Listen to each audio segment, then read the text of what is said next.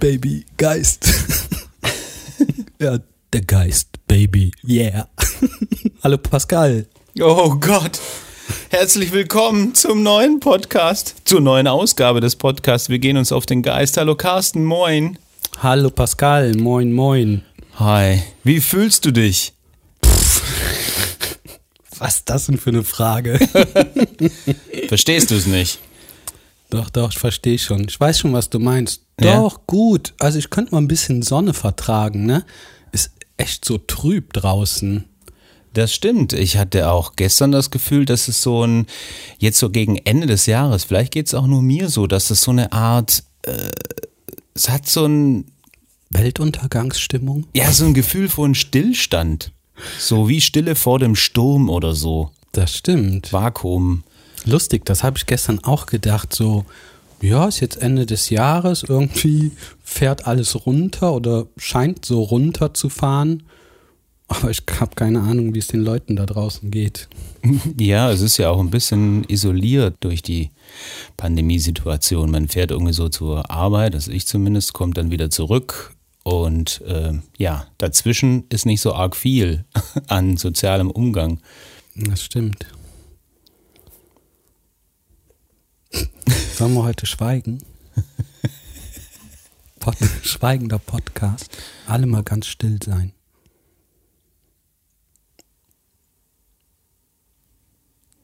Das darfst du dir im Fernsehen nicht erlauben. Nee. Aber es ist gerade sowieso recht in oder hip, dass man sehr leise ist oder sogar flüstert. Du hast mal erzählt von diesen ASMR. ASMR. Was bedeutet das genau? Ich mache mal was, die flüstern dann so und dann machen die zum Beispiel so ein Geräusch. Und das ist mit Kopfhörern ganz cool. Und die Leute nutzen das zum Einschlafen. Wirklich? Warte, ich habe auch noch was. Mach mal.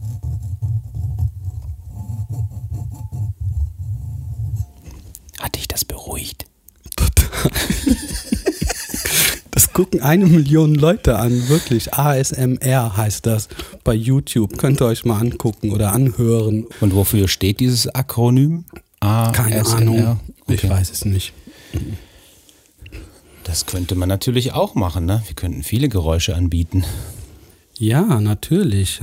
Gerade du als Sounddesigner könntest viele solcher Sachen machen.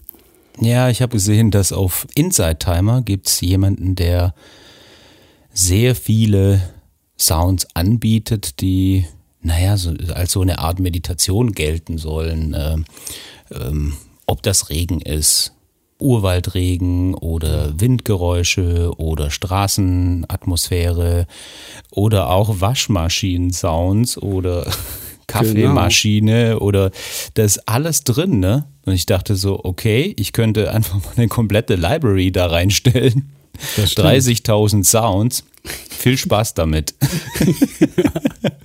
Da schläft man auf jeden Fall ein. Aber weißt du was? Bestimmt wie für jeden was dabei. Wenn wir in Urlaub gefahren sind und ich hinten im Auto lag als Kind, ich bin immer dabei eingeschlafen. Ich mochte dieses Autofahrgeräusch irgendwie. Ja. Und habe eigentlich immer gehofft, dass ich aufwache und wir dann da sind. Ja. Aber ich konnte so gut schlafen. Wir sind auch mal mit dem Wohnmobil, ich glaube nach Frankreich war das. Und mein Vater ist gefahren und ähm, meine Freundin und ich lagen über der Fahrerkabine. Da war der Schlafraum gewesen. Wir haben die komplette Fahrt durchgeschlafen. Ne? Das war so schön. Das ist so beruhigend irgendwie. Ja. Ich bin auch bei Formel 1, wenn das im Fernsehen lief, eigentlich meistens eingeschlafen. Ach was, echt? ja, von diesem Geräusch. Von Hat mich, ja, genau. Hat mich wahrscheinlich an meine Kindheit erinnert. Es ist ja aber, glaube ich, nicht nur das Geräusch des Autofahrens, sondern auch dieses, dieses Brummen und äh, das Vibrieren des Autos, die hohe Drehzahl oder tieferen Drehzahlen und dann die Bewegung. Man fühlt sich vielleicht auch so ein bisschen wie im Mutterleib wieder zurückversetzt. Ja, vielleicht auch dieses Vertrauen, ne? Jemand fährt und du kannst dich entspannen in dieser Zeit. Genau, das kannst du vielleicht als Kind eher so loslassen, weil du dann vertraust, dein, deinen Eltern, während wenn du dann erwachsen bist und vielleicht deine Kinder fahren, es dir schwerfällt, deine, äh, sagen wir, 18-jährige oder 19-jährige Tochter fahren zu lassen. Und so, okay, ich schlaf jetzt mal. Von wegen. genau. Aber als Kind erinnere ich mich auch noch gut. Ähm, du musst dir ja vorstellen, ne, das ist ja 80er Jahre, da gab es ja hinten noch zum Teil keine Gurte und wir, ja, ja, also da gab es keine Sicherheitsgeschichte, da lagst du einfach hinten und äh, was ja natürlich auch ein Vorteil ist, weil du hast Platz, kannst dich querlegen und dann gab es dieses, bei uns zumindest Stufenheck beim Audi 80 oder Ja. Audi 100 und dann konntest du natürlich wunderbar so in den Himmel schauen, so hinten schräg gen Himmel. Und dann hat sich das Auto so schön gedreht. äh, Und wenn du auf der Straße warst mit links und rechts vielleicht so eine Allee oder so, dann drehten sich auch die Bäume und das war einfach eine völlig andere Perspektive und fand ich super cool. Hat mich auch total Ja. beruhigt. Du hast absolut recht, stimmt. Das vergisst man ja ganz. Ja. Ja, so war das. Wir hatten, glaube ich, einen Ford Granada oder Capri Wow. sogar auch mal. Mhm. Das ist ein Klassiker, Mensch. Ja, war schön, das Auto. Ja. ja, cool. Mein Lieber, du wolltest heute über was sprechen, ne? Über was Bestimmtes oder nicht? Ich weiß es gar nicht mehr genau, über was ich sprechen wollte. Ich habe da zuletzt noch drüber nachgedacht. Ich glaube, es war die dunkle Nacht der Seele, ne? Oh. So tief. Wolltest du abtauchen? genau, richtig. Oh, Mm. Oh. ein Signal der dunklen Nacht. Das war richtig, das Bestätigungssignal. Ach ja, genau, jetzt geht's los mit der Aufnahme. Ähm, naja, es ist halt jetzt schwer, da direkt so einen Einstieg zu finden in die dunkle Nacht der Seele, weil es halt ein Thema ist, wo, glaube ich, viele nicht wissen, ähm, dass sie das vielleicht sogar schon erlebt haben. Ich kann ja ein bisschen von mir erzählen, wie ich das ähm, erlebt habe. Aber grundsätzlich bin ich überhaupt erst später darauf gekommen, dass man es auch die dunkle Nacht der Seele nennt. Da hätte ich direkt schon eine Frage zu. Also es heißt ja die dunkle Nacht der Seele. Wäre das nur eine Nacht?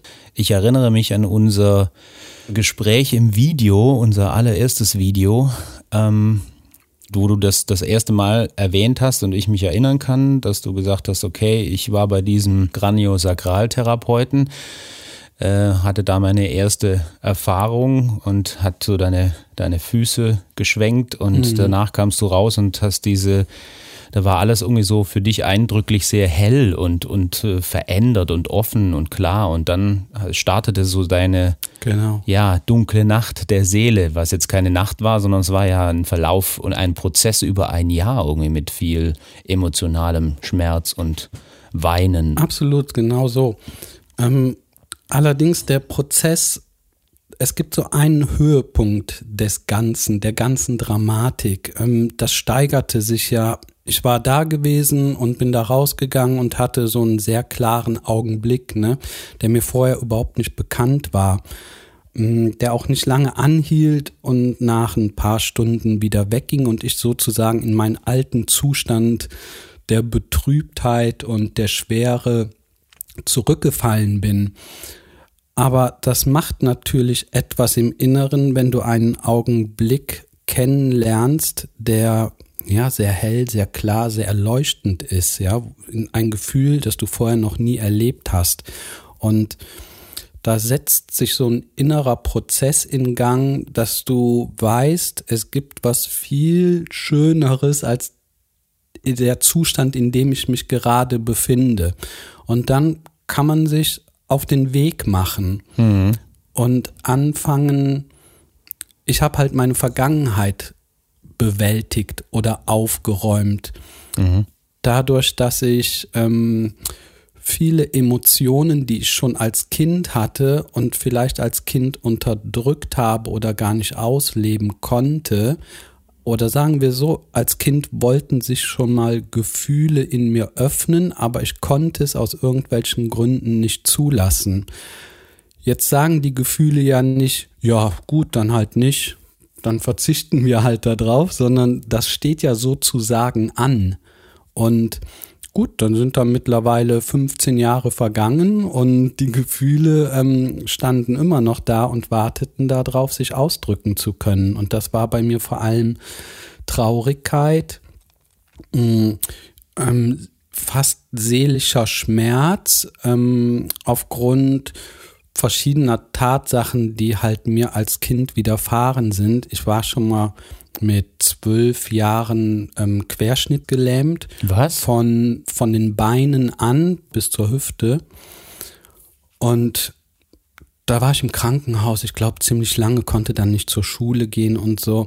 Und das war so ein Zeitpunkt gewesen, als meine Eltern sich getrennt hatten. Oh. Mein Vater ist dann halt irgendwann mal aus dem Haus gegangen, hat Tschüss gesagt und kam einfach nicht wieder. Das oh. ist einem Kind ja nicht klar, ne? Yeah. Ähm, ich hatte dann auch zehn Jahre überhaupt keinen Kontakt zu ihm und das löste psychisch und physisch yeah. irgendetwas in mir aus. Ne? Ja, psychosomatisch dann. Ja, genau, richtig. Und ähm, ja, dann kam ich ins Krankenhaus und die konnten auch gar nichts feststellen. Dann habe ich Nervenwasser entzogen bekommen, was echt ein Albtraum ist. Ich hoffe, das muss niemand bekommen. Hm? Also es war so furchtbar schlimm für mich. Ähm, du musst dich so nach vorne beugen an so einer Liege und man kann leider nicht betäubt werden oder sowas. Und ähm, die haben mir auch sowas zum Beißen in den Mund getan. Uh. Und dann kriegst du wirklich so eine 15 Zentimeter lange Nadel hinten uh. in den Rücken gestochen, so kurz über den Bandscheiben. Ach nee. Ist natürlich auch mega gefährlich, weil das halt auch ja. was Falsches getroffen werden kann und so ich dachte wirklich, ich befinde mich in einem Albtraum, als sie das mit mir machen wollten, als sie mir das erzählt hatten, ja. Oh. Es war wirklich furchtbar. Und ähm, dann wird diese Nadel da reingeschoben und dann muss das Nervenwasser raustropfen. Das oh. heißt, du musst ganz still bleiben. Das sind auch vier Leute, die dich festhalten, hm. dass du dich nicht bewegst. Und dann tropft da das Wasser so ein bisschen raus und dann ziehen die die Nadel wieder raus. Und äh, dann wurde halt das Nervenwasser überprüft, ob da irgendwas ist. Okay. Und da hat man auch nichts festgestellt. Und man hat zwei Wochen danach Kopfschmerzen. Jeden Tag Kopfschmerzen, jeden Tag. Es war wirklich grausam. Naja, weißt du, und das bin ich halt so, das habe ich so durchgemacht, letztendlich mit meiner Mutter und ohne meinen Vater. Ich kann mich erinnern, dass er vielleicht einmal da war und ähm, ich will meinen Vater jetzt nicht als bösen Menschen darstellen, der hatte sicher irgendwelche anderen Dinge zu tun, aber normal ist es halt auch nicht irgendwie, ne? Mhm. ja. Und na gut, weißt du, das ist so eine Erfahrung mit 12, 13, dann bin ich wieder gesundet, dann konnte ich langsam wieder meine Beine bewegen. Niemand wusste, wo es herkam letztendlich. Ähm, irgendwann war es dann beinahe ganz weg. Ich hatte dann nochmal so ein bisschen Kribbeln in den Beinen. Und ähm, ja, nach ein, zwei Jahren konnte ich auch wieder Sport machen und dann war das wieder gut gewesen. Aber natürlich diese Erfahrung der fehlenden Eltern dabei, ne? Mhm das hat halt irgendwas in mir hinterlassen, auch eine große Traurigkeit. Und die hat sich dann halt wieder geöffnet und die kam wieder raus. Und dann war es ja so, nachdem ich da bei diesem Menschen war, dass ich dann ähm, viele, viele, viele Wochen, echt schon Monate regelmäßig geweint habe und einfach traurig war und gar nicht sagen konnte, wo diese Traurigkeit wirklich herkommt. Sie war einfach in mir mhm. und hat sich immer wieder gezeigt und ich bin nach der Arbeit nach Hause gefahren, habe geweint, bin in die Badewanne gegangen, habe geweint, bin schlafen gegangen, habe geweint, ja, also das konnte ich gar nicht unterbinden, ne? Mhm. Und das ging dann so weit, bis dieser Schmerz sozusagen unerträglich wurde. Ja, und das nennt man die dunkle Nacht der Seele. Ach. Wo ich auch so für mich gedacht habe, das ist wirklich nichts, was ich irgendjemandem wünschen würde, weil es ist ein Seelenschmerz. Es ist noch nicht mal physisch oder psychisch, sondern eigentlich viel schlimmer. Du leidest so richtig schlimm. Und es ist ein bisschen so, es war dann teilweise so schlimm, dass ich nackt auf dem Fliesenboden im Badezimmer lag und mit dem Kopf auf dem Boden geschlagen habe und nach meiner Mama geweint habe.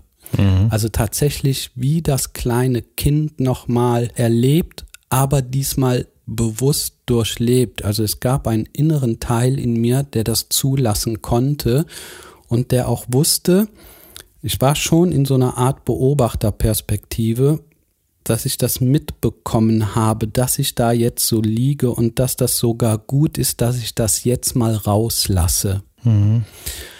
Und das ist die dunkle Nacht der Seele, dieser Punkt, wo du wirklich gar nicht mehr kannst, du zur gleichen Zeit aber weißt, danach kommt was wirklich Gutes. Es war wie so ein Wendepunkt. Wendepunkt, genau. Man sagt manchmal, du musst einmal sterben, um richtig zu leben. Und das war das. Das ist, da ist etwas in mir abgefallen. Mhm. Ein ganz großer Schmerz. Der ist also, der hat seinen Höhepunkt erreicht. Es gab keine Verdrängung mehr, ähm, sondern das hat sich ausgelebt. Mhm. Ja. Also kann ich mir vorstellen, wie, äh, sag ich mal, der Höhepunkt des, was du noch so ertragen kannst und danach ist, ist einfach noch völliges Loslassen, weil du aufgibst, so eine Art Resignation vor, vor dieser Größe des, des Schmerzes und um damit durch dieses völliges Loslassen kommt dann die Erleichterungsphase. Es ist eine Art von Hingabe. Du kannst mhm. einfach nichts mehr machen und du weißt auch, du kannst jetzt nichts mehr machen und es bleibt dir nur übrig, es geschehen zu lassen. Ja. ja? Nichts mehr kontrollieren. Ne? Nichts mehr kontrollieren. Aber ich muss dazu sagen, das ist natürlich ein, ich konnte das für mich alleine durchleben. Überhaupt bei dem Menschen, wo ich war, ich weiß da keine Adresse mehr, wenn da irgendwie Anfragen kommen oder so, weiß gar nichts mehr von dem. Jedenfalls sagte er zu mir, Carsten, du bist der Einzige, der kein Wort darüber mit mir spricht. Ich bin nur dahin gegangen, der hat irgendwas bei mir gemacht, ich bin da rausgegangen, ja, mhm. und habe das für mich ganz alleine durchlebt. Und er meinte, das ist schon etwas Besonderes, dass ich das so schaffe. Mhm. Und er wies mich dann natürlich schon darauf hin, dass da eine starke Kraft in mir ist, die diesen Weg auch gehen möchte. Mhm. Ja. Und so war es auch. Ich habe da eigentlich mit niemandem drüber gesprochen, bin halt nach der Arbeit oder auch dann während der Arbeit habe ich gesagt, es geht mir nicht so gut, ich muss nach Hause. Und als ich die Tür raus war, sofort geheult. Ne? Also letztendlich ist es echt, ich kann da jetzt drüber lachen, aber es war wirklich eine ganz dunkle Zeit gewesen. Mhm. Und das ist etwas, Normalerweise machst du das nur unter Begleitung. Ne? Ja, ja. Also, dass da dich jemand auch wirklich kontinuierlich begleitet. Und ich denke, dass viele Menschen das erleben. Und deswegen ist es mir wichtig, das zu erzählen, mhm. weil ich jetzt natürlich sagen kann, dass das nötig war, damit dieser Schmerz geheilt wird und vor allen Dingen, dass die Gefühle wieder fließen können. Mhm. Jetzt ist es ja so, ich bin ja im Grunde nicht mehr traurig. Das, ich kenne das Gefühl der Traurigkeit natürlich. Ich kann auch weinen, aber das ist kein Vergleich mehr zu dem Gefühl, was ich früher hatte ja. von Traurigkeit. Also es ist, erscheint mir beinahe so, dass das Gefühl so durchlebt ist, ähm, dass das durch eine Klarheit ausgetauscht ist ich bin jetzt nicht unemotional, um Gottes Willen. Ich bin ja sehr feinfühlig mhm, mhm, und kann das mitfühlen, wenn bei jemand anderem diese Trauer vorhanden ist. Aber es zieht mich nicht mehr so mit. Ja, ja. Weißt du? Du hattest früher einfach eine, ähm, schon, schon so ein Basislevel an Traurigkeit. Mhm. Na, so eine Ansammlung an, äh, ich sag mal, Pegel, wie beim Wasserstand. Ja. Immer schon so ein Pegel äh, von, von Traurigkeit in dir, was du täglich irgendwie mitgeschleppt hast. Und diese ganze Ansammlung konntest du jetzt ablassen und du bist dann, läufst jetzt eben mit, mit null Traurigkeit rum, aber mhm. wenn du dann traurig bist, dann bist du eben traurig und du lässt es zu, lässt es kommen und lässt es auch wieder gehen. So sammelt sich nichts mehr an. Es, es entsteht kein Pegel oder kein ne, höherer äh, Traurigkeitsstand vielleicht. Ne? Ja, genau so ist das. Ja. Genau so ist es. Jetzt ist es natürlich so, das war dann so ein Wendepunkt. Ne? Von da an ähm, war ich viel weniger traurig und eher was stiller, bis es irgendwann wechselte, so dass dieser Augenblick, den ich erlebt hatte, als ich erst das erste Mal da rausgegangen bin, dieser Augenblick kam viel öfter. Mhm. Und das ist etwas, wenn mich heute jemand fragen würde, würdest du das nochmal durchmachen?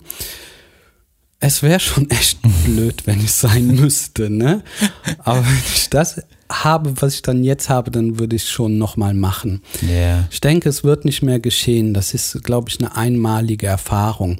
Es endete ja auch nicht damit. Die Traurigkeit war bei mir wohl das schlimmste Gefühl.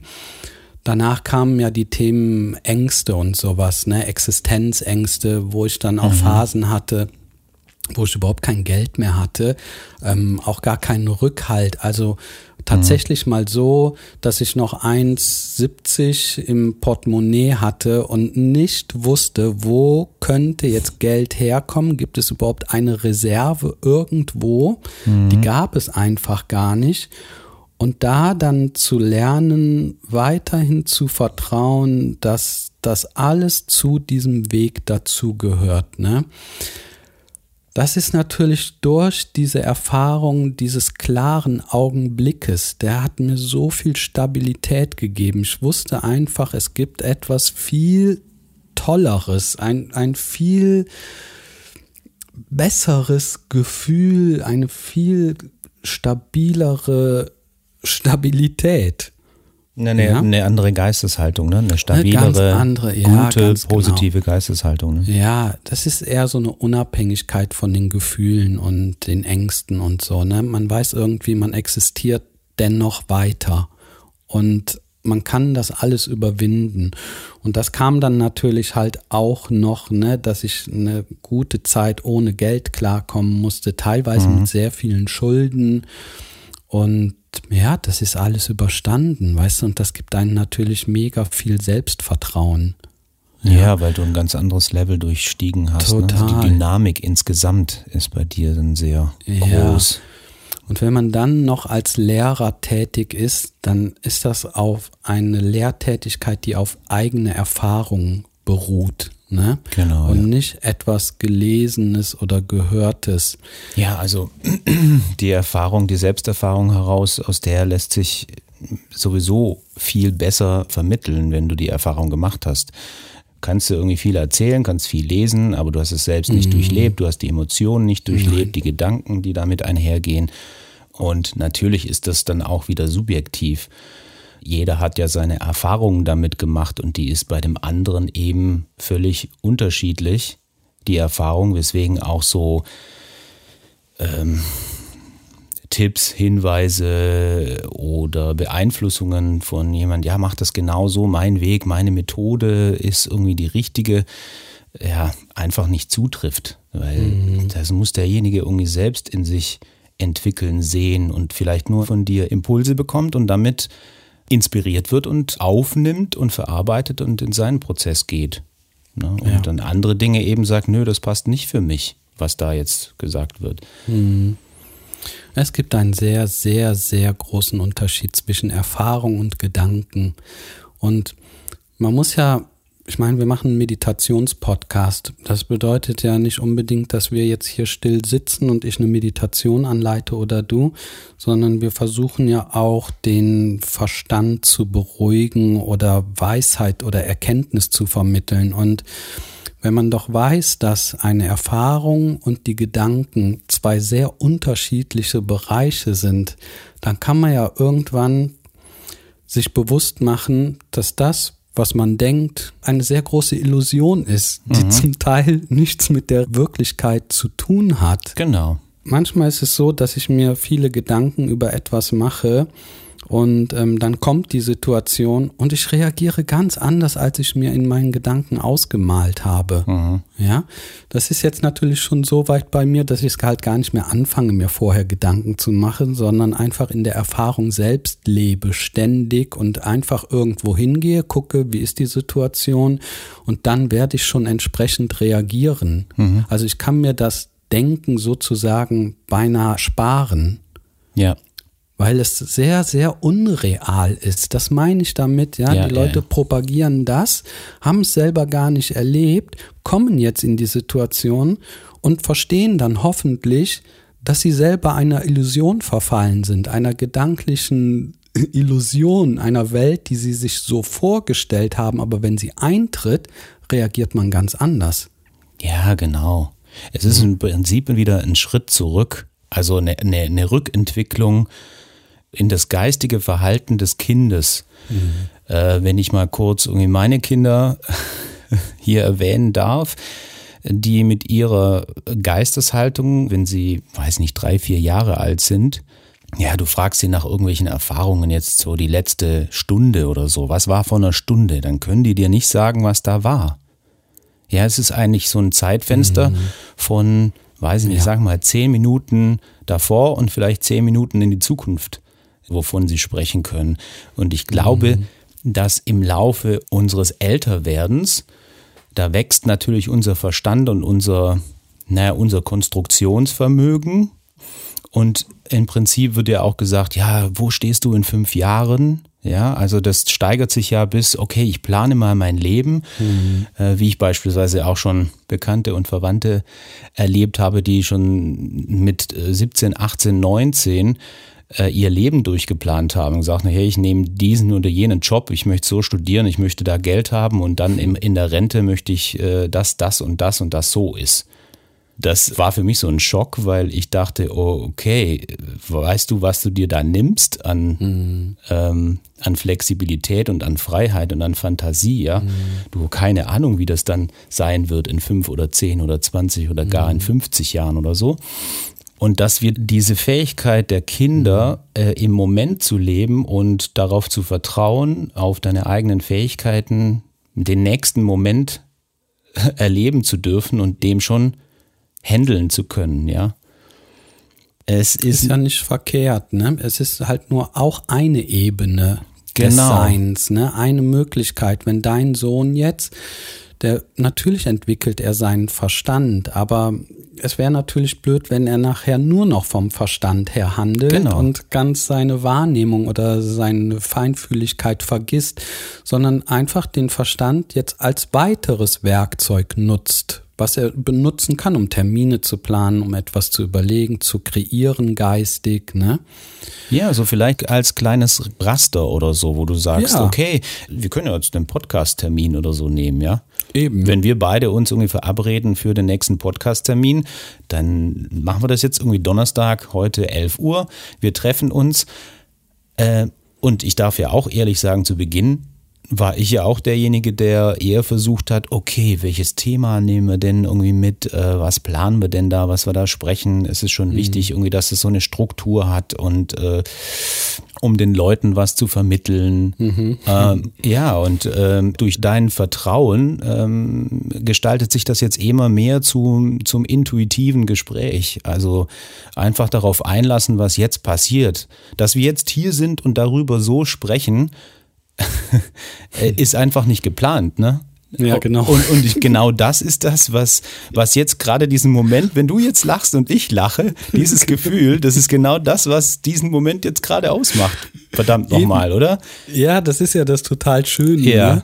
Guck, also da da, ist so eine Freiheit dahinter. Gänsehaut. ja, ich auch. da ist so eine Freiheit dahinter und diese Ja. Leichtigkeit ist dann einfach spürbar und das möchten wir natürlich auch an euch, liebe Zuhörer, übertragen, ja? Ja. Also wir wollen auch Weisheit vermitteln und Klarheit und auch das vom Verstand her alles verstehen, aber letztendlich ähm, ist es so schön, frei in den Augenblick zu fallen und sich darauf einzulassen. Wenn ich nochmal zur dunklen Nacht der Seele zurückkehre, war es letztendlich genau das, was ich gemacht habe. Ich habe es einfach absolut geschehen lassen. Ja, ich habe es absolut geschehen lassen und zugelassen. Oh, ja, ohne Angst davor zu haben, kaputt zu gehen. Man geht schon kaputt, etwas in dir geht kaputt, aber das war sowieso nicht nützlich, was da kaputt gegangen ist. Ja und, ich, ja, und ich würde sagen, verstehst du, dass dasselbe hohe Niveau dieser negativen Erfahrung, wie du sie nennst, oder wie man sie gerne nennt, weil sie schmerzt, genauso ein großes äh, Maß an Vertrauen hast du jetzt natürlich in dir. Ja, was du Ja. jetzt jeden Tag irgendwie mitträgst, weil du sagst, hey, da runterzukommen, boah, da muss ja irgendwie schon viel im Alltag passieren, dass ich wieder an diese Stelle komme und da ist alles Peanuts, Kinkerlitzchen irgendwie im Gegenzug, ne? Ja, also es ist auch so, mh, es ist, deswegen heißt es die dunkle Nacht der Seele. Du stirbst, etwas stirbt in dir. Und ich merke jetzt auch immer mehr, es nimmt mir fast sogar die Angst vor dem Tod. Deswegen bin ich eher unbesorgt für mich persönlich mit dem, was da gerade um die Pandemie herum, um den Coronavirus erzählt wird, ja. Weil ich bin sozusagen schon mal innerlich gestorben. Das ist natürlich kein vergleichbarer Tod, ne? Der, der ja. richtige Tod ist nicht mehr wiederkommen. Aber niemand weiß das. Niemand weiß das. Ja. Und es wird uns allen geschehen. Wir werden uns alle darauf einlassen müssen. Ähm, aber es ist auch schön, erstmal richtig zu leben und den Schmerz und die Probleme hinter sich zu lassen, indem man sie einfach zulässt und zulässt und damit okay wird. Ja. Das ist ja auch vergleichbar mit, mit dem Ego-Konstrukt. ne? Also wenn man dieses, was wir schon mal hatten im Gespräch, das Ego-Ich und dein wirklich authentisches Ich. Ja. ähm, dieses konstruierte Ego, was versucht eben zu kontrollieren und unser Leben irgendwie am Laufen zu halten und da sich irgendwie was zusammenbaut, damit, äh, damit es ja nicht stirbt. Ja. Genau darum geht's, das immer mal wieder ein bisschen sterben zu lassen. Ja. Um Die- dieses Vertrauen zu generieren, um Vertrauen zu haben in sich selbst und das Ja. nicht auswachsen zu lassen, ne? wie, wie, wie so eine Art Unkraut oder so. Du musst es immer mal wieder ein bisschen zurückschneiden, das Ja. Ganze. Die Illusion stirbt letztendlich, das Ego, ne? Ich würde gern mit dir in der nächsten Folge, wenn wir mal was planen dürfen, würde ich gern mit dir darüber sprechen, über diese Illusionen, ähm, wie sehr man doch da drin lebt und da drin verhaftet ist. Ähm, ja, und vielleicht auch, wie man es schaffen könnte, da rauszukommen, Ja. wenn du magst. Ja, sehr gerne, klaro. Lass uns Das, das, macht so ja machen. meistens Spaß. Ja, aber ich wollte noch gerne eine Sache sagen, und zwar zu dieser ähm, Geschichte, dass wir im Moment intuitiv das Gespräch führen. Weil dadurch ja auch eine, eine Bindung stattfindet zum Zuhörer, der jetzt da draußen ist und dann spürt, hey, das ist jetzt so ähm, absolut authentisch, was wir hier sprechen da fühle ich mich irgendwie verbunden auch. Ja, es ist nicht irgendwie so konstruiert und ähm, das ist jetzt ganz interessant für meinen Verstand, sondern es ist wirklich so eine menschliche dann Verbindung, die heutzutage irgendwie, wie ich finde, irgendwie viel wichtiger ist, dass wir das verstehen und wieder äh, na, miteinander verbunden sind und damit eben auch ein gegenseitiges Verständnis haben, anstatt irgendwie ständig zu sagen, ja, das ist meine Position und das ist meine Position. Und Einsamkeit und Isolation vorherrschen. So. Ja. Da würde ich, würde ich gerne einfach eine mit eine bisschen eine Balance irgendwie schaffen, ne, durch diese Perspektive. Ja. Ja, Sehr gerne, sehr schön. genau. Ja, prima. Dann nehmen wir doch das zum Anlass, mein Lieber. Und sprechen darüber in der nächsten Folge. Das wäre dann schon die zehnte. Da hätten wir ja schon Jubiläum. Oh, ja, wie schön, ne? Jubiläum. Lass uns feiern. Ja, vielen Dank fürs Zuhören, äh, ihr Lieben. Und danke auch für die Rückmeldungen. Wir werden weitermachen, weil es einfach Spaß macht. Alles Gute für euch. Danke. Macht's gut. Tschüss. Tschüss.